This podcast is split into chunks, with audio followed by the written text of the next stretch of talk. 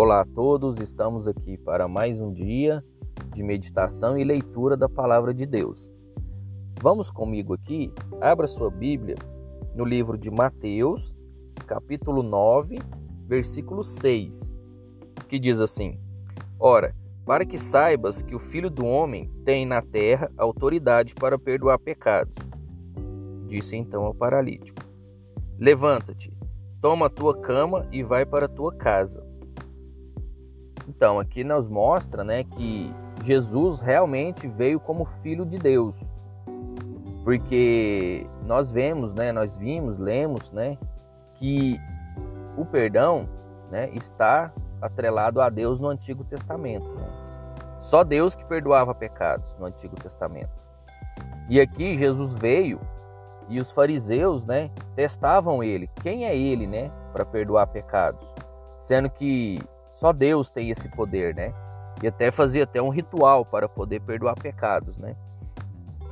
E Jesus, né, com toda a autoridade que foi dada a ele pelo Pai, ele afirma, né, que ele na terra tem autoridade para perdoar pecados. Então Deus se fez carne, né? O Verbo se fez carne, né? E habitou entre nós, né? E Deus e Jesus veio, né, como a figura de Deus, de filho de Deus, para nos mostrar isso, né? Que Deus quer andar entre nós, né? Sempre foi esse desejo, né? De Deus estar próximo de nós.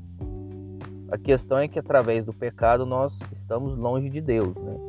Mas Deus ele quer nos perdoar. Ele quer nos reconciliar.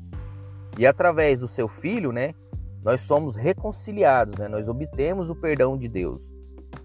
Então, para que nós possamos ser perdoados, né, nós invocamos, né, nós chamamos, clamamos o nome de Jesus né, e ele nos perdoa. Então, nós não podemos esquecer disso, né, que Jesus é o Filho de Deus, né, legítimo e com poder e autoridade para perdoar os pecados, tá bom? E que a gente nunca se esqueça disso.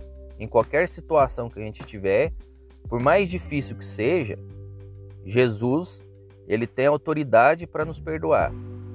Tá bom? Que Deus abençoe a vida de cada um de vocês, que a gente medite, medite nessa palavra ao longo do dia. Tá bom? E até a próxima.